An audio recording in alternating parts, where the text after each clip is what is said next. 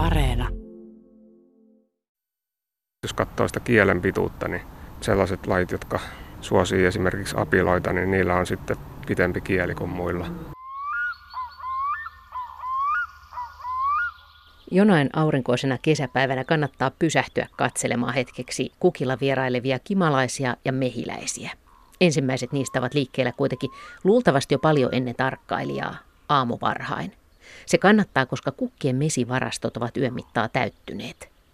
Pitkäkieliset kimalaiset tosin voivat lähteä vähän myöhemmin liikkeelle kuin lyhytkieliset. Niiden ei tarvitse stressata kilpailusta, koska lyhytkieliset eivät yksinkertaisesti yletä niiden käyttämiin kukkiin. Näin kerrotaan hienossa Suomen kimalaiset kirjassa, jonka tekijöinä ovat suomalaiset kimalaistuntijat Seppo Parkkinen, Ilkka Teräs ja Juho Paukkunen. Kirjaa lukemalla opin muun muassa, että monet kimalaiset ovat kukkauskollisia. Kun ne oppivat kerran käymään tietyillä kukilla, niin ne suosivat niitä. Vastaan tulee sellainenkin hämmästyttävä tieto, että keskimäärin kimalainen vierailee minuutin aikana kymmenessä tai jopa kahdessa kymmenessä kukassa. Tietenkin kukasta riippuen ja yksilöstä, koska lajien lisäksi myöskin yksilöllisiä eroja löytyy. Jotkut ovat vain kokeneempia ja taitavampia ja toiset sitten kömpelömpiä, esimerkiksi vasta ensimmäistä lentoaan tekeviä työläisiä, jotka voivat sitten poukkoilla sekavan näköisesti sinne tänne. Kesäisellä kukkaniityllä voi seurata sitäkin, houkuttelevatko isot kukat enemmän kuin pienet, minkä väriset kukat kiinnostavat kimalaisia ja mehiläisiä. Ehkä voi nähdä senkin, että kimalaiset eivät aina laskeudukaan kukalle – mikä johtuu nykytiedon mukaan siitä, että ne pystyvät haistamaan, onko toinen kimalainen jo käynyt siinä tyhjentämässä mesivarat, että kannattaako mennä. Ja jos on aikaa seurailla niiden puuhia pitkin päivää, niin voi ehkä nähdä senkin, että kimalaiset pitävät taukoa hellepäivän kuumimpaan aikaan ja jatkavat sitten hommia taas illalla. Ja aina välillä näkee, miten kimalainen nostelee keskijalkojaan jollain alustalla ollessaan. Kimalaiskirjoista opin, että se on sen puolustautumisasento. Kaksi vuotta sitten Tieteiden talolla Helsingissä järjestettiin kimalaisilta. Yläkerran sali oli täynnä aiheesta kiinnostunutta porukkaa. Illan aikana englantilainen kimalaisprofessori Dave Coulson kertoi kimalaistutkimuksistaan ja muun muassa Ilkka Teräs ja Juho Paukkunen kertoivat Suomen kimalaislajistosta ja lajien tunnistuksesta. Parhaiten muista illasta sen hämmästyksen tunteen, että todella ne ovat näin ihmeellisiä ja sitten sen, että kimalaislajien tunnistus on kumminkin aika hankalaa. Ja että Suomi on itse asiassa loistava kimalaismaa. Houkuttelen kanssani kesäiselle mehiläis- ja kimalaisretkelle museomestari Juho Paukkusen, joka on Suomen parhaita mesipistiäisasiantuntijoita. Ollaan nyt tämmöisellä ketoalueella täällä Pihlajistossa, tai Pihlajamäessä ja, ja tota, mäkitervakot kukkii parhaimmillaan ja monenlaisia mesipistiäisiä näkyy lennossa. Tässä on nyt pajukko kiertomehiläisiä, jotka on pajukkomaamehiläisen loisia. Sitten tuolla näkyy kivikko loiskimalainen tervakon kukalla. Sekin on loinen, kuten nimestä voi päätellä. Sitten täällä on erilaisia maamehiläisiä ja hietamehiläisiä. Tuossa on joku hietamehiläinen. Tämä on tämmöinen hieno aurinkoinen rinne, jossa on kuvitella, että tässä on, tämä on just loistava tällaisille, tällaisille kavereille. Voiko nämä sitten pesittäisi jossain lähistöllä myöskin? Suurin osa pesi ihan tässä tällä paikalla. Tässä on tällaista hiekkapohjasta maata ja tässä esimerkiksi lentää parhaillaan hohtomaa mehiläinen, on tämmöinen harmaan musta. Niin se, se kaivaa maa, tuohon hiekkamaahan sen pesäkolon ja sinne muodostaa semmoisia kennoja, missä sitten on jokaisessa yksi toukka, joka kehittyy sitten koteloksi aikuiseksi. Kaivaako se leuoilla vai etujaloilla vai millä? Luulen, että se käyttää molempia. Etujalat varmaan ainakin on kovassa käytössä siinä. Ja kimalaisia, kimalaisen koloja jos mietitään, niin, niin sitten se olisi semmoinen niin kuin maassa oleva aukko. Joo, no, kimalaiset käyttää useimmiten vanhoja myyrän koloja ja ne, niitä ei ehkä tämmöisellä paikalla sitten ole niin paljon, että ne ne on sitten semmoisilla vähän rehevemmillä paikoilla, missä on kulottunutta heinää ja lakoontunutta vanhaa heinää, missä ne myyrät sitten viihtyy. Tässä voisi olla tuolla vähän ylempänä tuolla mäellä niin semmoisia paikkoja sitten. Joo, tää lensi nyt sorokimalainen. Se käy tuossa tervakoiden kukilla ja se muistuttaa paljon mantukimalaista ja kontukimalaista, mutta sillä on tuossa takaruumissa toi keltainen vyö keskeltä katkennut. Sen tuntee siitä. Museomestari Juho Paukkunen Eikö Suomessa ole aika pitkä historia tämmöisellä kimalaistutkimuksella esimerkiksi? Joo, kyllä Suomessa on jo Nylanderin, William Nylanderin ajoista saakka tutkittu kimalaisia. Eli 1840-luvulta Nylander kuvasi Suomesta aikoinaan ainakin yhden uuden kimalaislajinkin, pitkäsiipikimalaisen. Suomihan on hyvä kimalaismaa, kun tämä on, kimalaiset on, suosii viileitä ilmastoa ja pohjoisia alueita, niin täällä on aika paljon lajeja. Se on mulle tullut viime vuosina aivan yllätyksenä tämä, että Suomi todella on hyvä kimalaismaa ja meillä on valtavasti eri lajeja. Kuinka paljon? No Suomesta on tavattu 37 lajia kimalaisia. Sitten on yksi laji vielä, josta vain yksi havainto, että se, ei ole, se on ilmeisesti harhautunut yksilö, tai ainakaan ei ole löytynyt populaatiota mistään. Mutta siis osa näistä on tosi harvinaisia ja osa on sitten yleisiä. Ja eikö niin, että mulla jäi jotenkin semmoisesta esitelmästä, jota, jota säkin olit pitämässä tieteiden talolla muutama vuosi sitten, niin mulla jäi semmoinen käsitys, että tämä meidän kimalaslajisto on muuttumassa. Joo, kyllä se pitää paikkansa, että tänne on nyt levinnyt. 2000-luvulla on tullut yksi uusi laji ja sitten on yksi toinen laji, joka on voimakkaasti runsastunut ja pohjoiset lajit taas on vetäytynyt pohjoisemmaksi. Koko ajan tapahtuu muutosta. Siis pohjoiset lajit on, meillä elää kimalaisia, jotka haluaa nimenomaan olla kylmässä. Joo, muutama laji on sopeutunut elämään ihan tuntureilla ja paljakka-alueilla. No minkälaisia lajeja ne on? Onko ne erityisen karvasia? No en tiedä, onko ne sen karvasempia kuin muut kimalaiset, mutta ne on kyllä usein kooltaan vähän isompia. Se suuri koko on myös sopeutumista siihen kylmään, että se säilyttää ruumiin lämmön paremmin kuin pieni ruumiin koko. Mutta sitten on myöskin niin, että meillä on semmoisia yleiskimalaisia ja sitten sellaisia, jotka on erikoistunut hyvin tietyille kasveille. Vai onko? Joo, no yksi laji on meillä sellainen, joka on täysin erikoistunut. Eli ukonhattu kimalainen käy ainoastaan ukonhatun kukissa. Kerää siitepölyä nimenomaan ukonhatun kukista. Mutta sitten, sitten on joitain sellaisia, jotka selvästi suosii kyllä jotain kasvia.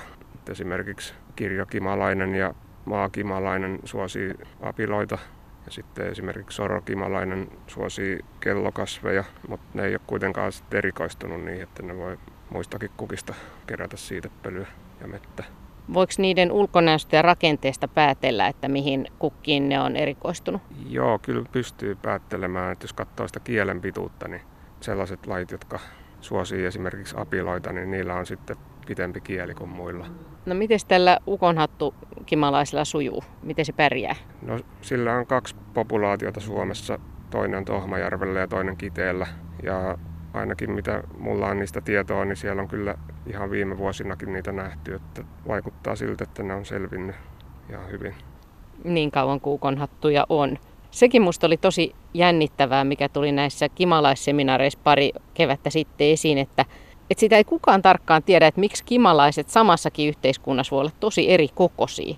Ja että se voikin liittyä siihen, että ne käy erilaisilla kukille. Että, että ikään kuin jotkut on vain painavampia kavereita, niin ne ei voi kovin hentovartisesti sitten käydä. Joo, no se koon vaihtelu johtuu osittain myös siitä, että onko työläinen tai kuningatar tai koira, ne on usein vähän eri kokoisia ja, ja työläisiäkin on eri kokoisia, että ne pienimmät usein jää sinne pesään hoitamaan semmoisia kasvatushommia tai pesän puhtaana pitoa, kun taas ne iso, isompi kokoiset työläiset sitten hakee ravintoa pesän ulkopuolelta. Miten nämä kukat tässä, niin kiinnostaako nämä ketään? Esimerkiksi toi mäkitervakko? Joo, kyllä mäkitervakos käy kimalaisia, muun muassa tarhakimalainen, joka, jolla on pitkä kieli, niin se suosii kyllä tervakon kukkia. Kimalaisia tunnistetaan aika lailla niiden värien mukaan. Niitä voi tunnistaa lajilleen, vaikka sit se ei kuitenkaan olekaan niin helppoa kuin ensiksi ajattelis. Nimimerkki yritin opetella ja se olikin yllättävän vaikeaa, koska sitten on myös poikkeuksia. Mutta minkä, minkälaisia yleisohjeita tähän on, kun lähtee, lähtee tunnistamaan kimalaisia lajilleen niin kuin värien perusteella? Siinä voi erottaa tiettyjä tämmöisiä värityyppejä.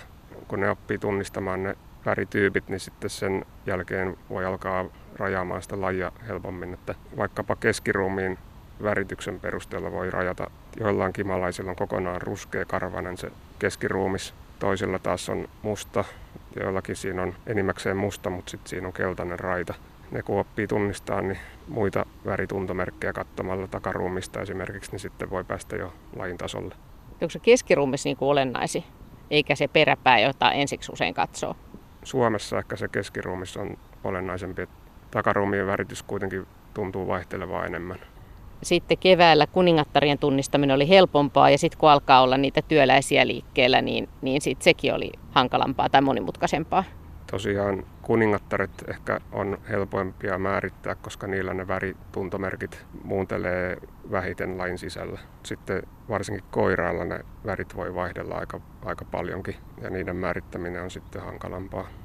Mistähän se niin johtuu, että noilla kimalaisilla on noin selvät lajityypilliset värierot? Ne on varoitusvärejä yleensä, että linnut oppii tunnistamaan tietyn väriset yksilöt ja silloin jos ne yhden ottaa ja saa siitä pistoksen, niin ne oppii varomaan, ettei kannata ton värisiä ottaa enää uudestaan. Ja eri lajit on sitten alkanut matkia toisiaan. Ne on ehkä ollut joskus muinoin eri värisiä, mutta sitten kun ne muistuttaa toisiaan väritykseltään, niin sitten linnut oppii niitä helpommin varomaan. Mutta onkohan siitä jotain hyötyä, että ne on kuitenkin niin lajilleen jollain lailla erotettavissa toisilla, toisistaan, niin mitä hyötyä siitä on kimalaisille? Tunnistaako ne niin toisiaan ulkonäön perusteella, tai että toi on mun lajinen, vai luuleeko että siinä on hajut niin paljon merkittävämmässä osassa? Kyllä mä luulen, että ne hajut on kuitenkin tärkeimmässä osassa siinä kimalaisten omassa tunnistuksessa. Mutta toisaalta sitten esimerkiksi kun on näitä loiskimalaisia, niin aika usein ne muistuttaa väritykseltä sitä isäntälajia. Eli siinä voisi ajatella, että ne on kuitenkin oppinut matkimaan sitä isäntää myös ulkonäöltään, että sitten pesässä ne ei ehkä niin helposti joudu karkotetuksi sieltä, kun ne tunkeutuu sen isännän pesään. Mutta siis mitäs nämä loiskimalaiset nyt sitten on? Tosiaan Suomessa on kahdeksan tällaista loiskimalaislajia ja ne on kaikki erikoistuneita loisimaan muiden kimalaisten pesissä. Usein vielä niin pitkälti, että niillä on vain yksi isäntälaji, mitä ne käyttää. Ne ei itse muodosta pesiä, eli niillä ei ole työläisiä, vaan se loiskimalais naaras, kun se tunkeutuu sinne isännän pesään, niin se, se syrjäyttää sen alkuperäisen kuningattaren sieltä tai tappaa sen ja sitten ryhtyy munimaan ja sitten ne isännän työläiset sitten kasvattaa niistä loiskimalaisen munista uusia loiskimalaisia. Ne löytää täältä maasta jostakin niitä kimalaisen koloja ja sitten vaan tunkeutuu sinne sisään. Oikeastaan tähän vähän myöhemmin lähtee liikkeelle, kun ne isännät ja sitten vasta siinä vaiheessa, kun se isäntälaji on jo perustanut pesän ja siellä on jo muutamia työläisiä, niin silloin se tunkeutuu sitten sinne sisään. Ajoitus ja hajut ja ulkomuoto on tärkeitä tässä taktiikassa. Nimenomaan siinä on hajut tärkeitä, koska loiskimalainen, kun se tunkeutuu sinne pesään, niin se usein ensin hakeutuu jonkin semmoiseen syrjäiseen sopukkaan siellä, missä se ei herätä huomiota, mutta siihen tarttuu sitä, sitä pesän hajua. Ja sitten sen jälkeen, kun se on saanut riittävästi sitä hajua, niin sitten se, sen on helpompi tunkeutua sinne syvemmälle ja syrjäyttää se kuningatar.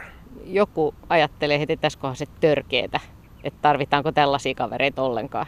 Tällaista se on monesti suuri osa kaikista eliöistä on muiden loisia. Niilläkin on oma tehtävänsä säädellä niitä isäntälajien kantoja, ettei ne runsastu liikaa. Ja toisaalta ne on myös pölyttäjiä, että ne loiskimalaisetkin käy kukilla keräämässä siitepölyä tai mettä, mettä että, että kyllä ne pölyttää myös kukkia. Niin sekin oli mun mielestä tosi jännä tieto, mikä se englantilainen kimalaistutkija Dave Goulson oli selvittänyt, että, että kimalaisten pitää opetella tätä siitepölyn keräämistä. Että se meden kerääminen oli helpompaa, mutta siitepölyn kerääminen niihin vasuihin niin vaati treenausta. Tosiaan silloin, kun ne työläiset lähtee sieltä pesästä liikkeelle, niin ne ei ole vielä oppinut välttämättä, miten sitä siitepölyä kaikista tehokkaimmin saa kerättyä kukista. Ja ne joutuu niin kantapään kautta sitten oppimaan sitä tekniikkaa. Entäs sitten tämä muutos, mistä me puhuttiin jo kimalaisten yhteydessä, niin onko niinku semmoista vaaraa, että me ei esimerkiksi tiedetä, kun tuodaan näitä tuontikimalaisia, että tuleeko niiden mukana jotain loisia tai valtaako ne nämä uudet tulokkaat, jotka on levinnyt nopeasti, niin valtaako ne näiltä entisiltä tilaa? Että onko tässä ympärillämme, me ympärillä Suomen luonnossa tapahtumassa isoja muutoksia, mistä me ei välttämättä niin kuin tiedetä? Joo, se on mahdollista, että on tapahtumassa suurempiakin muutoksia. Tämä kontukimalaisen runsastuminen on yksi tällainen isompi muutos. Se nimittäin on levinnyt Suomeen vasta 90-luvulla ja sen jälkeen lähtenyt tosi nopeasti runsastumaan. Ja nyt se on jo täällä Helsingissä paikottain runsain laji, kimalaislaji. ja on mahdollista, että se saattaa kilpailla muiden kimalaisten kanssa ja, ja syrjäyttää jopa niitä sitten paikallisesti. Mutta, ja, ja sitten toinen mahdollinen uhkatekijä on, että se levittää tauteja. Et siitä on ulkomailta on jo monia esimerkkejä siitä, miten kontukimalaisten levittämät taudit on sitten hävittänyt paikallisia kimalaisia. Suomessa nyt parhaillaan on tämä pölyhyötyhankekin käynnissä, jossa vapaaehtoisvoiminkin kartotetaan Suomen kimalaislajistoa ja kimalaismääriä, niin tälle tiedolle on tässäkin mielessä tarvetta. Joo, kyllä se on tosi mielenkiintoista ja tärkeää seurata, miten se tilanne kehittyy. Että yksi ongelma tässä on vaan se, että se kontukimale on aika vaikea tunnistaa lajilleen maastossa ja siinä ehkä tarvitaan myös sitten tämmöisiä DNA-menetelmiä, että voidaan varmistaa joku havainto. Mutta kyllä ne, jos on hyväkuntoisia yksilöitä, niin yleensä pystyy kyllä maastossakin tunnistamaan. Niin onko se vaikea tunnistaa mantukimalaisesta? Joo, nimenomaan, että se on tosi läheistä sukua mantukimalaiselle ja jos se on hyväkuntoinen yksilö, niin se on yleensä vähän tummempi väritykseltään, mutta sitten ongelma on se, että kesän mittaan ne värit haalistuu ja, ja sitten ne muistuttaakin toisiaan.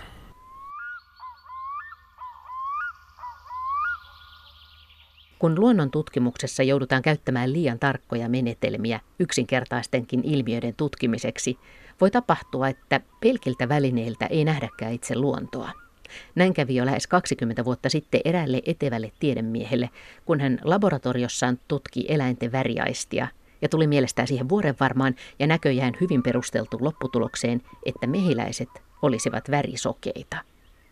Tämä antoi minulle ensimmäisen aiheen ruveta tutkimaan lähemmin mehiläisten elämää. Siitä lähtien on mehiläisten elämä minua yhä uudelleen kiehtonut ja ollut jatkuvien tutkimusten kohteena. Ja mehiläisille olen myös kiitollisuuden velassa mitä suurimmista löytäjän ilon hetkistä. Näin alkaa Nobelvoittaja Karl von Frischin upea teos mehiläisten elämästä vuodelta 1959, ja vauhtiin päästyä sitä kerrotaankin aivan mahtavista kokeista, joita tutkija on mehiläisten maailmaa selvittääkseen tehnyt. Niiden suunnistamisesta, hajuaistista, värinäystä, joka siis osoittautui varsin hyväksi, ja tietenkin tanssikielestä, josta hän myöhemmin tuli kuuluisaksi. Myös ranskalainen itseoppinut hyönteismies J.H. Fabre kertoo hauskasti kirjassaan muistelmia hyönteismaailmasta – se on kirjoitettu jo 1800-luvun lopulla. Miten hän kävi kirjeenvaihtoa Charles Darwinin kanssa siitä, miten ihmeessä muurarin mehiläiset osaavat takaisin pesälleen jopa neljän kilometrin päästä. Darwin oli aiheesta, siis tästäkin aiheesta varsin innostunut. Hän ehdotti koeasetelmaa, jossa mehiläiset laitettaisiin paperitytteröihin ja ne sitten laatikkoon, ja sitä laatikkoa kuljetettaisiin harhauttaen eri suuntiin maastossa, ja sitten, tämä oli tärkeää, pyöritettäisiin vinhasti edestakaisin niin, että niiden suunta-aisti sammuu. No, innokas hyönteismies Fabre ryhtyi kokeeseen ja kuvaa kirjassa varsin elävästi sitä, miten hän sitten kieputtelee villisti laatikkoa päänsä päällä sillä Ranskan maaseudulla talonsa lähistöllä ja pyörii kenkiensä koroilla eri suuntiin, kun hän sitten yllättäen huomaa kauhistuneen naapurivaimon kulkevan polulla ohitse. No eipä mitään, koe on käynnissä, pyörimistä on jatkettava, hän päättelee, mutta odottelee hetken kuitenkin ennen kuin päästään mehiläiset sitten tötteröistään lentoon. Me pyörimme Juho Paukkusen kanssa vain sen verran, että näemme ympärillämme lenteleviä mesipistiäisiä, joista suuri osa on mehiläisiä. Niiden joukko onkin hyvin erilainen ja paljon monimuotoisempi kuin äkkiseltään tulee ajatelleeksi ja edelleen hyvin huonosti tunnettu, Juho Paukkunen kertoo. Joo, meillä on Suomessa noin vähän alle 200 luonnonvarasta mesipistiäislajia ja niihin kuuluu näitä maamehiläisiä ja verhoilijamehiläisiä ja erilaisia kolopesijöitä, jotka pesii muun muassa hyönteishotelleissa. Ja niiden tilanne tunnetaan paljon huonommin sitten kuin näiden kimalaisten vielä. Mutta luontaisesti meillä ei ole ollenkaan tämmöisiä kesy-tarhamehiläisten tyyppisiä mehiläisyhteiskuntia, tämmöisiä kennomehiläissysteemeitä vai? Joo, ei ole Suomessa, että sitten täytyy mennä tuonne Kaakkois-Aasiaan ja Etelä-Amerikkaan, että löytyy sitten tämmöisiä muita kuin tarhamehiläinen, jotka tekee sellaisia isoja yhteiskuntia. No mitä nämä, mitä nämä meidän mehiläiset täällä tekee? Onko ne niin erakkoja nimensä mukaisesti, että ne yksin vaan jossain kökkii? Joo, ne on käytännössä kaikki erakkomehiläisiä, eli niillä ei ole sitten erikseen työläisiä ja kuningattaria, vaan jokainen naaras sitten perustaa oman pesän ja huolehtii itse siitä jälki, jälkikasvusta. Mistä se johtuu? Onko se, onko se joku sopeuma pohjoisiin oloihin vai miksi on näin? Se voi olla yksi tekijä just tämä pohjoisuus, mikä vaikuttaa siihen, koska semmoisen yhteiskunnan kehittyminen kestää kuitenkin melko pitkään ja sitten jos on lyhyt kesä, niin se ei välttämättä onnistu kovin helposti. Nobel-voittaja Carl von Frisch kirjoitti näistä mehiläisistä ja mehiläistutkimuksesta, kun hän, hän tutki tätä niiden tanssimista, että ne on niin kuin taikakaivo, että mitä enemmän niiden elämän perehtyy, niin sitä kiehtovampaa se vaan on, että sieltä ei ikään kuin vesi lopu koskaan. Mutta nämä meidän erakkomehiläiset, niin nämä ei sitten varmaankaan myöskään tanssien ilmoita toisille kukkien paikkaa tai muuta, koska, koska ne on itsekseen. Niin ei ainakaan ole vielä saatu asiasta tutkimustietoa, että näyttää siltä, että se tanssikieli tosiaan rajoittuu vain tälle tarhamehiläiselle ja sen lähimmille sukulaisille. Mutta niillä voi olla tietysti muunlaisia kommunikaatiokeinoja sitten, että ehkä ne pystyy merkitsemään hajuilla esimerkiksi tiettyjä reviirejä ja paikkoja, missä, missä kannattaa liikkua.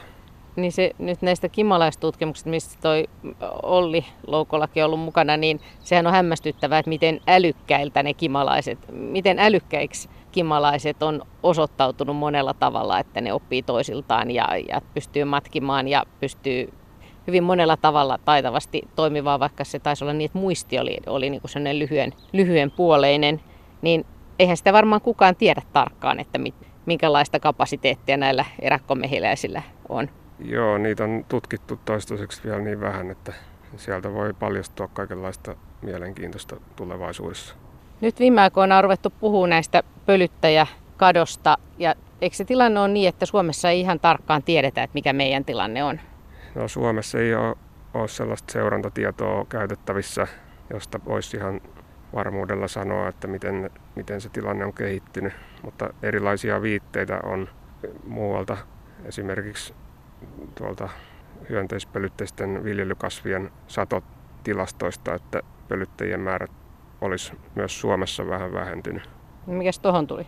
Tuossa on verimaamehiläinen, että se on tällainen erakko mesipistiäinen erakkomehiläinen. Kerää siitä pölyä tuossa noiden tähtimöiden kukista. Onko tämä tähtimö just sille, sille sopiva kasvi? Joo, siltä vaikuttaa. Tämä verimaamehiläinen on kyllä hyvin tämmöinen, ei ole erikoistunut mihinkään tiettyyn kasviin. Että se ainoa edellytys on, että se pitää olla riittävän niin kuin matala kukka, että sillä on nimittäin hyvin lyhyt kieli, että se ei yletä mihinkään syvään kukkaan. Mä olin näkeväni, että sillä oli tosi paljon sitä siitepölyä jotenkin, sitä keltaista näkyy mun mielestä. Mitä se sitten tekee, kun on vasut täynnä? Onko se mitään vasuja? Joo, no sillä on vähän erilaiset ne vasut kuin kimalaisilla, että sekin kyllä kerää takajalkoihin sen siitepölyn, mutta ne on semmoiset tihekarvaset ne takajalat. Sitten kun se on saanut täyteen siitepölyä, niin se lentää suorinta tietä pesälle. Juho Paukkunen, mikä sua kiehtoo näissä mesipistiäisissä kaikkein eniten?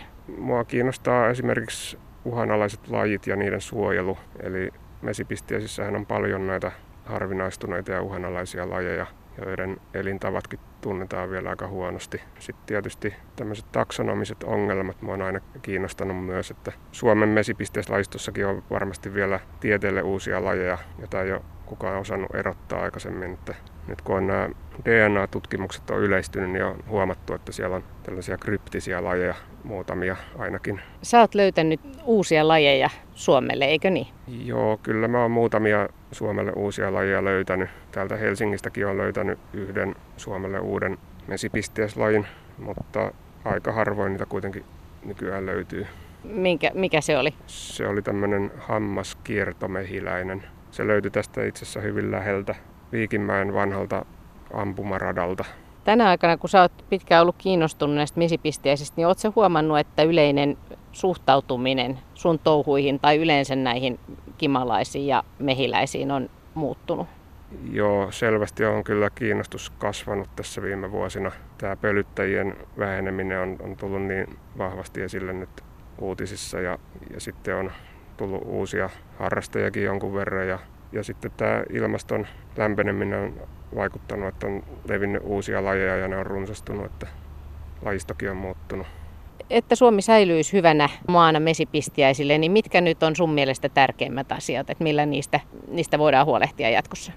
No elinympäristöjen säilyttäminen ja parantaminen, hoitaminen on se tärkein asia. Erityisesti tietysti maatalousalueella, missä on näitä perinnebiotooppeja ja muita runsaskukkasia alueita, niin se siellä pitäisi kiinnittää huomiota siihen niiden hoitoon. Ja sitten toinen asia on tämä torjunta-aineiden käyttö, että sitä pitäisi myös rajoittaa ja mahdollisimman vähän käyttää. Siitä on Suomesta varsinkin aika vähän tietoa, että miten, miten se tosiaan vaikuttaa näihin pölyttäjiin, että, että tota, varma asia on se, että ei ainakaan siitä voi hyötyä, että jos niitä käytetään paljon. Se onkin niin hassu ristiriita, että ikään kuin yritetään sadon parantamiseksi käyttää niitä ja lopputulos voi olla huonompikin. Joo, näin on tosiaan joissain tutkimuksissa havaittu, että se torjunta-aineiden käyttö saattaa sitten, sen vaikutus voi olla jokseenkin mitätön sen takia, että sitten pölyttäjät vähenee myös mesipistiäisharrastus ja tutkimus, niin tässä on varmaan puolensa, että voi olla liikkeellä aurinkoisena päivänä. Toisaalta sitten se sitoo myös niin, että pitää olla liikkeellä silloin, kun on aurinkoista ja kesästä. Joo, siinä on omat hyvät ja huonot puolensa tosiaan, että nämä myrkkypistiäiset ja monet muutkin pistiäiset on aika, aika tarkkoja sen sään suhteen, että ne lentää vaan aurinkoisella säällä ja lämpimällä säällä. Jos suunnittelee jotain maastotöitä, niin tarkkoja maastopäiviä ei voi ehkä etukäteen päättää, että se pitää mennä niiden säiden ehdoilla sitten